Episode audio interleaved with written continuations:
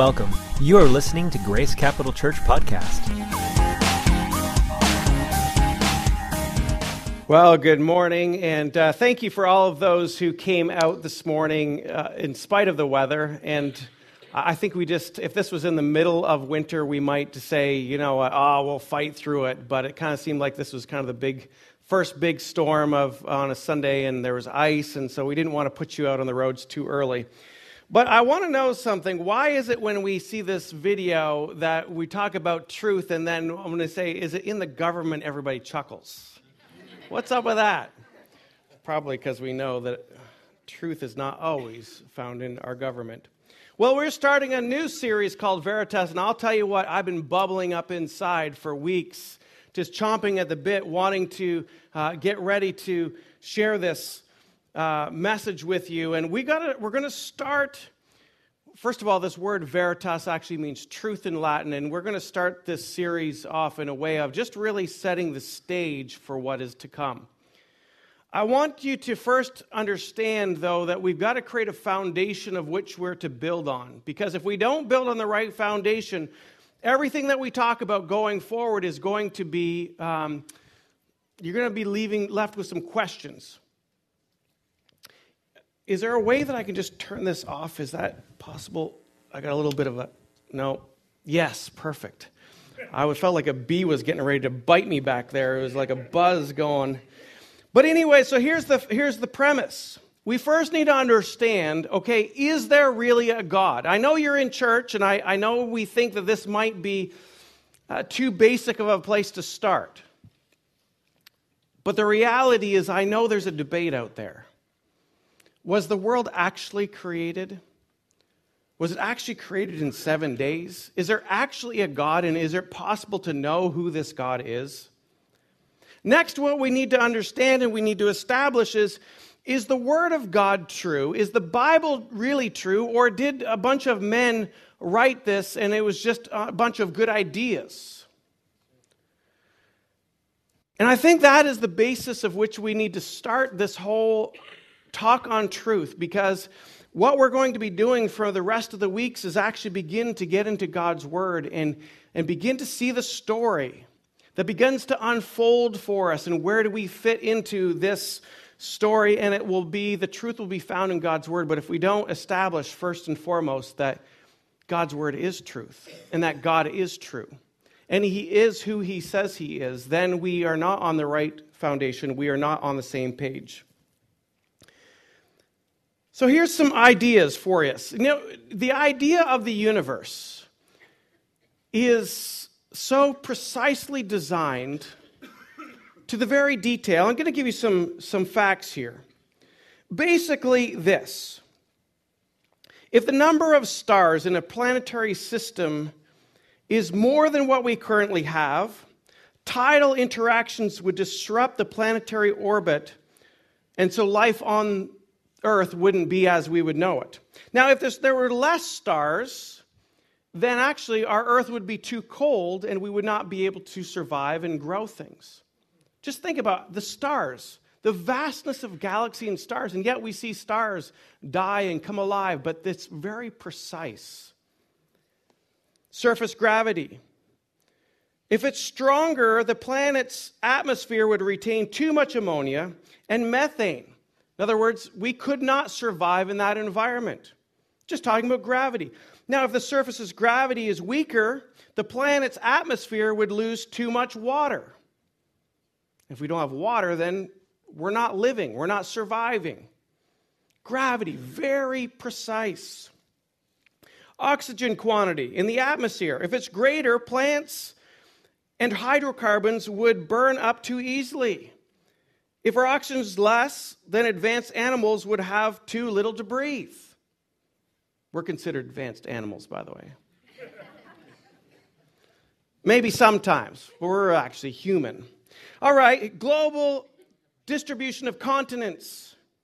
If there are too many continents down in the south, our orbit would get twisted and we would not have the right growing seasons. All of these things have been uniquely planned and designed. Did it happen with a big bang? I don't know. If God chose to create earth out of a bang, maybe. But at the same token, we have to understand where does this design come from? It's almost like this big math equation. You can actually understand some of these things. Super bright people who are way smarter than I am can actually create mathematical equations to all of science, to all of creation. It's one big math formula. Well, if it's one big math formula, here's another thought for you. Who created the math formula? You see, you can keep going down this line, and it's, it's too easy to throw out these ideas that there's not intelligent design, that there's just happen chance, that we've evolved from something. But here's the challenge is as much as evidence I can give you this morning, there will be other evidence that will try to debunk what I'm going to tell you. So there comes a point in time where it does require faith. It's just not all science, which, by the way, science proves creation. But it does require us to have faith because we don't see God today. We see his work, we see his handiwork, we experience and feel him. By the way, Worship team, oh my word, thank you for bringing us in God's presence this morning. Give them a hand. Oh man, I could have just done that for hours. I was like right in the groove of that. That was so sweet. Thank you so much. This is not a series on apologetics, but it really is talking about faith faith in a God who loves us, in a God who created this universe and this planet for us and is designed for us. But there are a lot of questions. If there is a God, what does this mean to me? Who is he? Where is he? Which one is the God of the creation? I know for me, when I was 21, I had this kind of crisis moment. I was raised in the Christian church, I was raised in a Presbyterian church.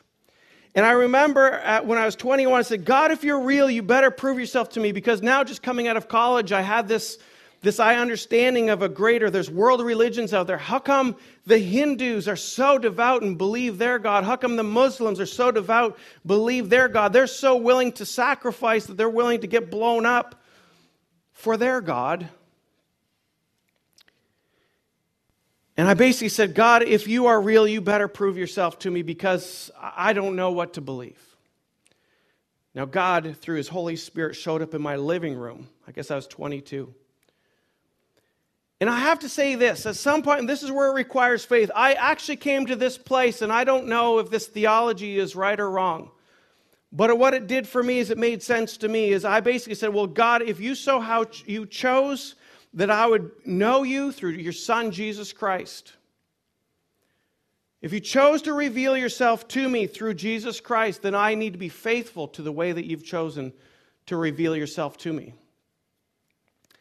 You are here today in church. There's something inside of you that is drawing yourself to God. But I will have to say this if we are only living half of the truth, we're only living half of the, our life.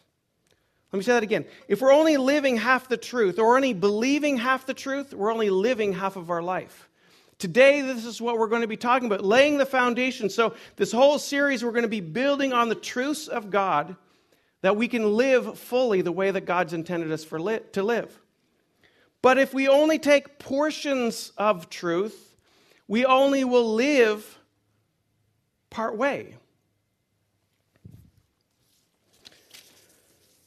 Well, let's, God of the universe. We know that there's intelligent design. We know there is a supreme being out there, we call him God, who designed this place called Earth, designed us, designed life forms. Let's go to the Bible, the Word of God. I hear people all the time say, I'm not really into organized religion because actually a bunch of men wrote the Word of God.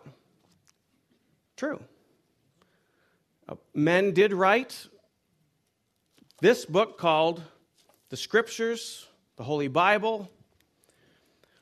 But can you believe that a God who so designed this planet would be able to inspire his creation to write certain things that are going to express the nature of who God is and his desire for us? Do you think it's possible?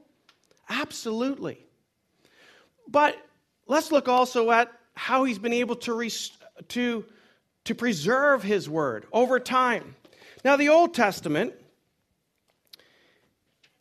is really, there's two ways to define the Old Testament today. The Old Testament we have today is, is the genuine kind of Old Testament that the, the Hebrew Bible was actually, which is still in existence. It is taken from the Hebrew Bible. The books that we have in there, there are 39 books in the Old Testament. Now, in the third and fifth century, the Greeks rewrote a lot of this and added some books to it. That's called the Septuagint. And so they have 49 books, but the 39 are still original in, in those 47 books. Old Testament, they, they have found bits and pieces of the Old Testament as early as 600 BCE. In other words, 600 years before Jesus came on the scene, there are parts of the Old Testament they're found. Now, where we find all these things, these have been translated from generation to generation, and they're called manuscripts, transcripts. People have transcripted from generations to generation. If anybody had the, those big, thick, old family Bibles, I was going to bring one in today, and I couldn't find it, but it's collecting dust somewhere. I know it's in the house somewhere. But you don't see many of those around. You see a lot of these around. Now, what was in that big old family Bible is the same as what's in here, maybe a different translation, but it is very accurate. But yet, over time, those big fat Bibles kind of go away somewhere. We don't really know what it is. Same with the, the transcripts that have been written from generation to generation. They just kind of disappear, but, but they carry on from generation to generation. So, this Bible, who knows, will be around for 100 years and then just kind of like disappears. It just doesn't vanish. You know what I'm saying, right? It just like all of a sudden gets lost somewhere or nobody finds there's value in it anywhere or whatever. Same idea. Now, the New Testament, which is interesting, so the New Testament, there were actually 5,600 written, handwritten manuscripts that have survived. 5,600 of them. Basically, manuscript one, manuscript two. They're identical. Now, the New Testament was written all in Greek.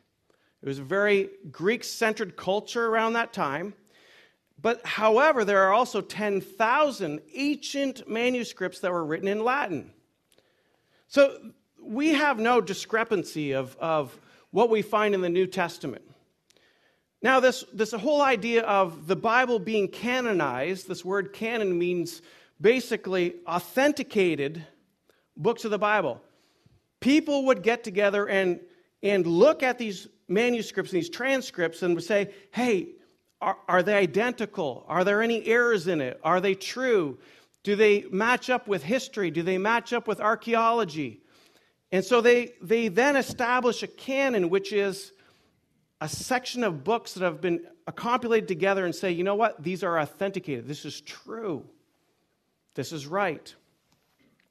The first four Gospels were actually canonized in 180 C, which basically about 80, 90 years after the disciples were around.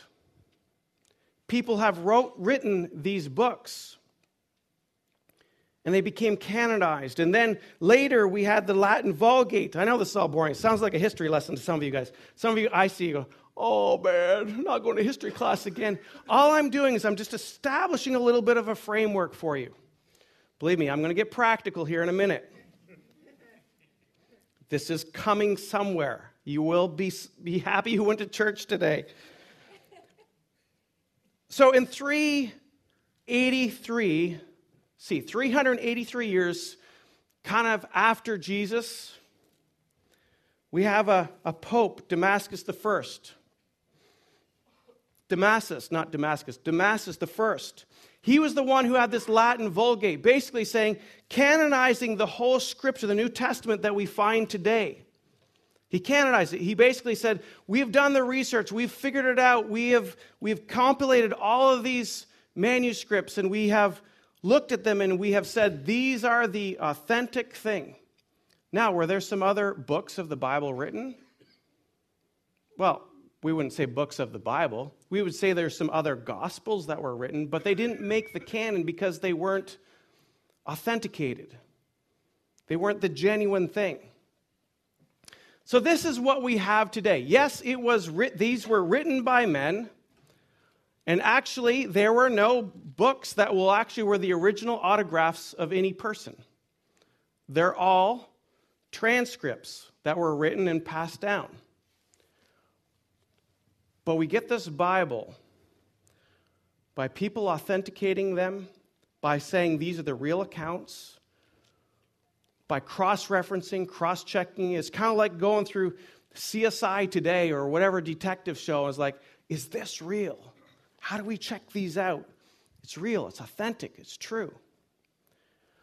But I believe that God's Spirit, who is alive and well in this earth today, inspired men not only to write, but also inspired men and women to compilate these works to create the Word of God that we have today. What is written in here, it's true. It's veritas. We have a God who created this universe. We have his desire for us, which is written by men, inspired by the Holy Spirit, and copulated in this book called the Holy Scriptures, the Bible. Our lives can be built on this.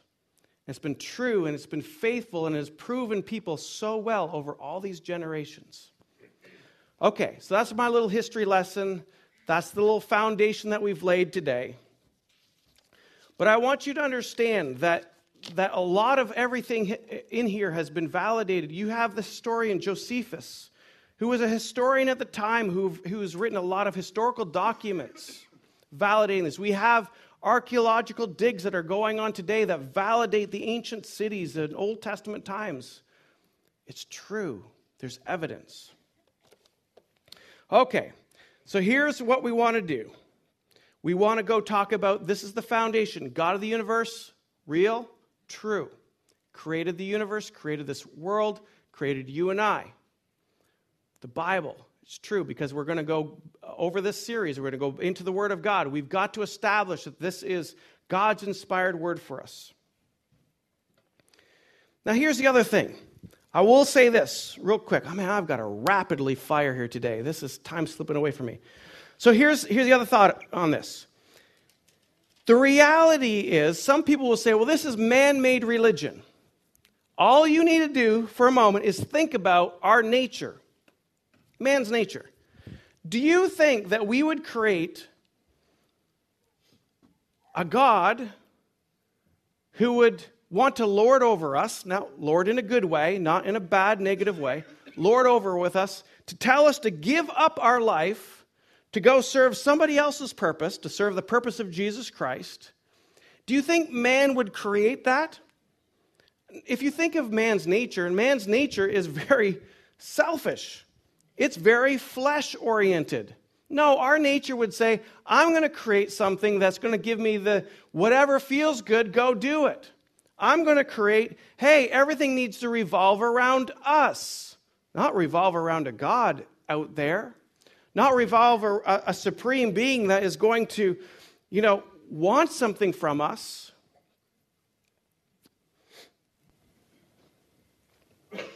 My religion would be about my flesh, about my pride, about what do I get out of it. But the word tells us that our flesh is not to be trusted we are in church, we will get to the Word of God. Here we go Romans 8. Take your Bibles with me and look at Romans 8.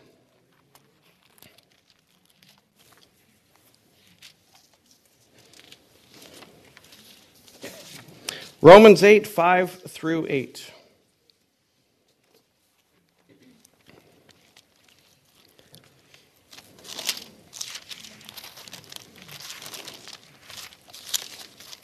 I'm getting there.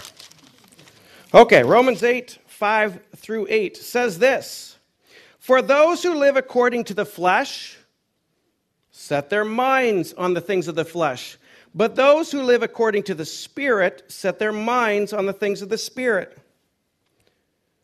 For to set the mind on flesh is death, but to set the mind on the Spirit is life and peace. For the mind that is set on flesh is hostile towards God. You have to understand our nature, if we're to create some sort of religion, our flesh would be creating something that is against what God has, has orchestrated and ordained for us. But we were saying we can't trust our flesh because our flesh is hostile to, for God, for it does not submit to God's law. Indeed, it cannot. Those who are in the flesh cannot please God. All right, so really what we're saying here is we can't approach this through our own fleshly nature. Because our own fleshly nature will immediately begin to start debunking everything that we're going to say. Oh, you know, that's right. This is a man made thing. You're right. The early Catholic Church, they just wanted to control everybody. See, our flesh, our reasoning, our, our, this is what I'm saying. We can't just approach this with mental reasoning. I can spend hours give you all the evidence for creation and all, but at the end of the day, it's got to be faith. It's got to be faith. We got to base this on, on our relationship with God, on what God has purpose for us. I'm just going to pop back to Isaiah 4 and just let you know that this is the challenge that I want to preemptively um, address with you. We're going to hit some of these topics that you're going to say, oh, I don't know if I really buy that. Isaiah 8, chapter 14. This is a prophecy talking about who Jesus is. Isaiah, Isaiah 8:14. It says, "And he will become a sanctuary and a stone of offense, and a rock of stumbling for both houses of Israel, a trap and a snare to the inhabitants of Jerusalem." Now he says, "Well, he's talking about the Jews. What, Okay, before we just go there, uh, there's another one in the New Testament we'll talk about. 1 Corinthians 1:23. It says Jesus is a stumbling block to the Jews and folly to the Gentiles. We're the Gentiles.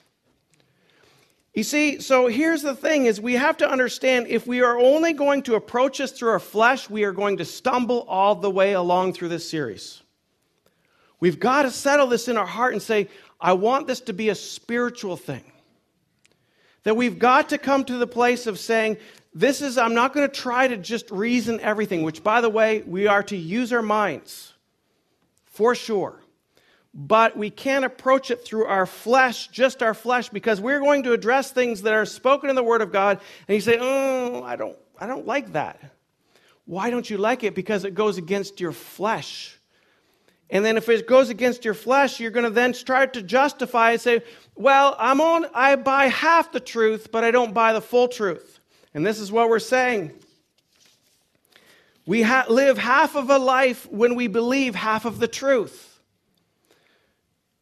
We live half of the life when we believe half the truth. And this is where we're going to have to say, God, I'm willing to journey along this way and open myself up to the full truth, the full truth of what God's word says, and not just pick and choose what we want to hear because it feels good. We love the Jesus who forgives us of our sin, but we don't like the Jesus who tells us that we got to die to ourselves, that we've got to submit to authority, that we've got to submit to God's headship and leadership.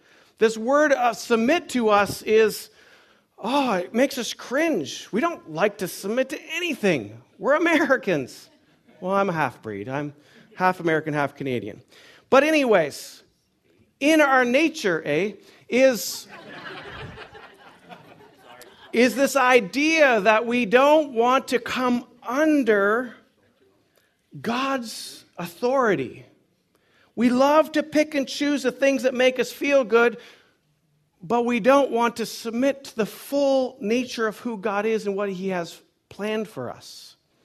But as I say again, we live half of a life when we believe half the truth. And I want us to live a full life, live everything that God has for us. I'm doing well. I got another verse for you. Revelations 3:16. See, this is not the John 3:16, this is the Revelation 3:16, which is also a very important verse. But it doesn't make us feel good. It's not a feel good verse. I want to warn you. If you don't want to know the truth, close your ears right now. You don't have to listen to this verse. But I want you to if you're willing. Revelations 3:15 3:16 starts in 15. I know your words. You are neither cold nor hot. Would that you were would that you were cold or hot? In other words, I would rather you cold or hot. So because you're lukewarm and neither hot nor cold, I will spit you out of my mouth. These are Jesus' words. What is he saying there? Hot, cold, lukewarm? Basically, he's saying this I would rather you be an atheist than one who believes and just believes in half the truth. Or I'd rather you be all in. Remember, we did the series, an all in series? That was a good series. He says, I'd rather you decide that you're not going to follow me than kind of play the game, or I'd want you all in. He says, I don't know what to do with you in this middle. And I'm afraid many of us, without even knowing it,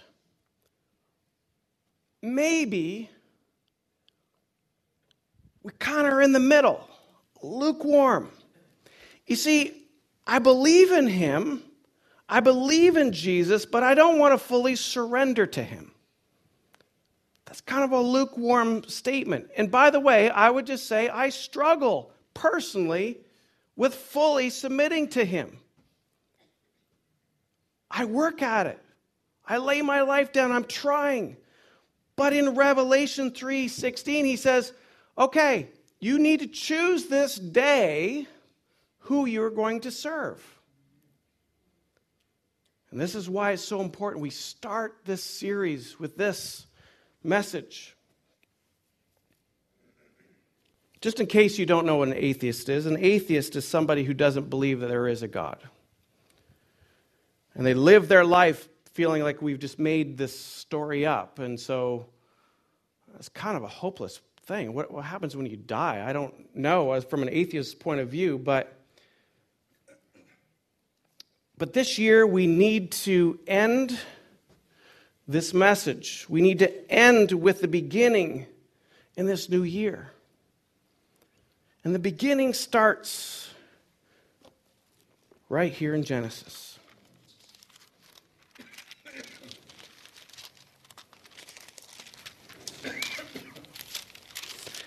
Genesis 1 1. In the beginning, God created the heavens and the earth. In the beginning, God created the heavens and the earth. The foundation of where we're going to understanding the truth of who He is needs to start in the beginning. We need to start and understand that God is real.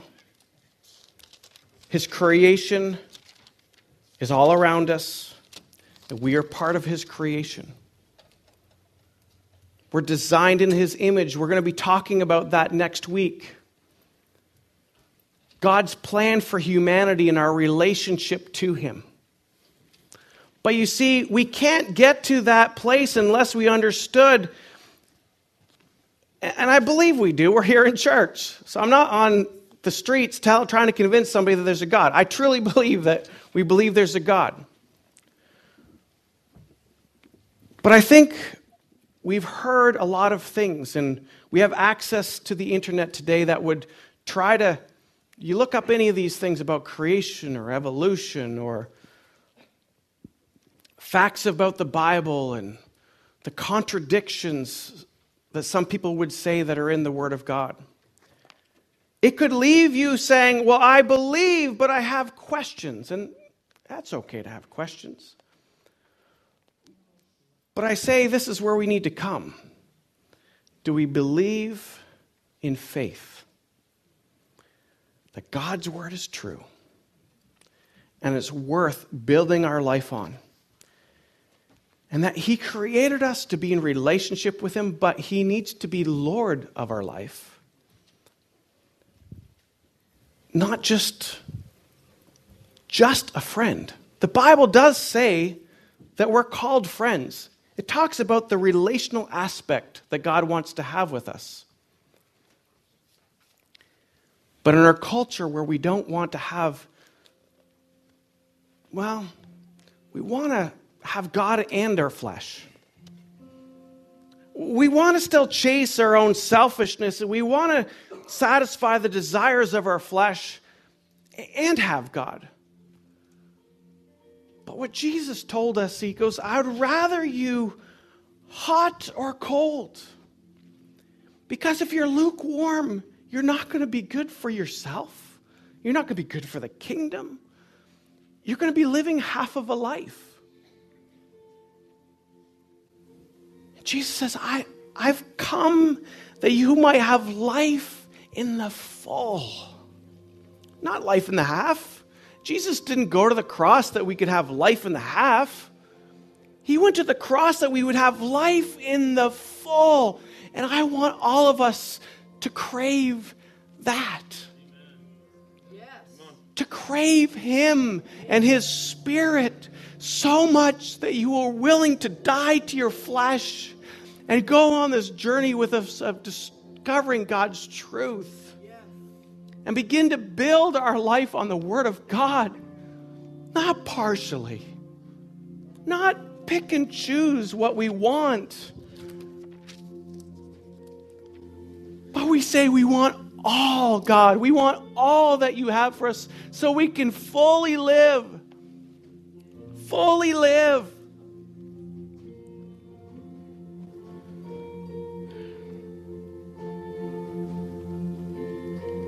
God, I just pray this morning that we would not be lukewarm people. That we would make a decision today to say no more in the middle. I'm so reminded of your word that says, Choose this day who you will serve. Oh, I don't want to serve anybody else but you, Jesus. I've tried serving my flesh and it leaves me empty every single time. I've tried being a people pleaser and it leaves me empty every single time. I've played in the middle too long. One way in church, another way during the week. Say, I follow you, Jesus, but never give him the lordship of your life. Jesus, today we're deciding. Today we're deciding who we're going to serve.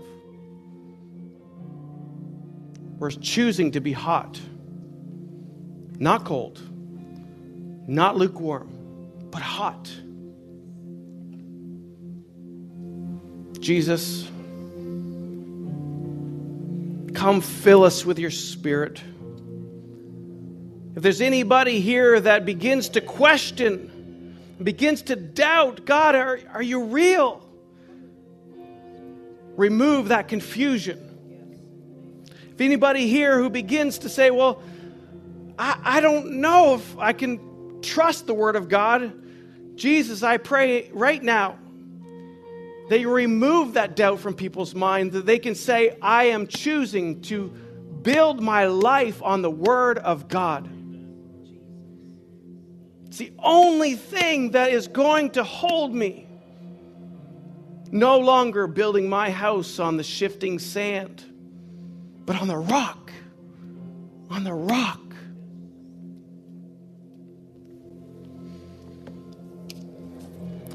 Lord, as we go into the, go into this series of Veritas, understanding who you are, your relationship with us, the old covenant, the new covenant, the shedding of blood, the cross, Holy Spirit, the returning of Jesus Christ, the soon coming King. We need to understand your truth and how we fit into this story. Give us a hunger for this series. Let us not miss one week that we might be able to experience your truth that it will transform our lives.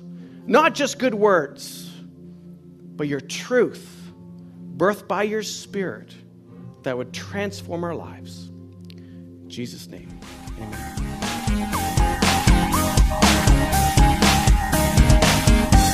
If you would like to know more about Grace Capital Church or how to get a copy of this broadcast, please visit us online at gccnh.com.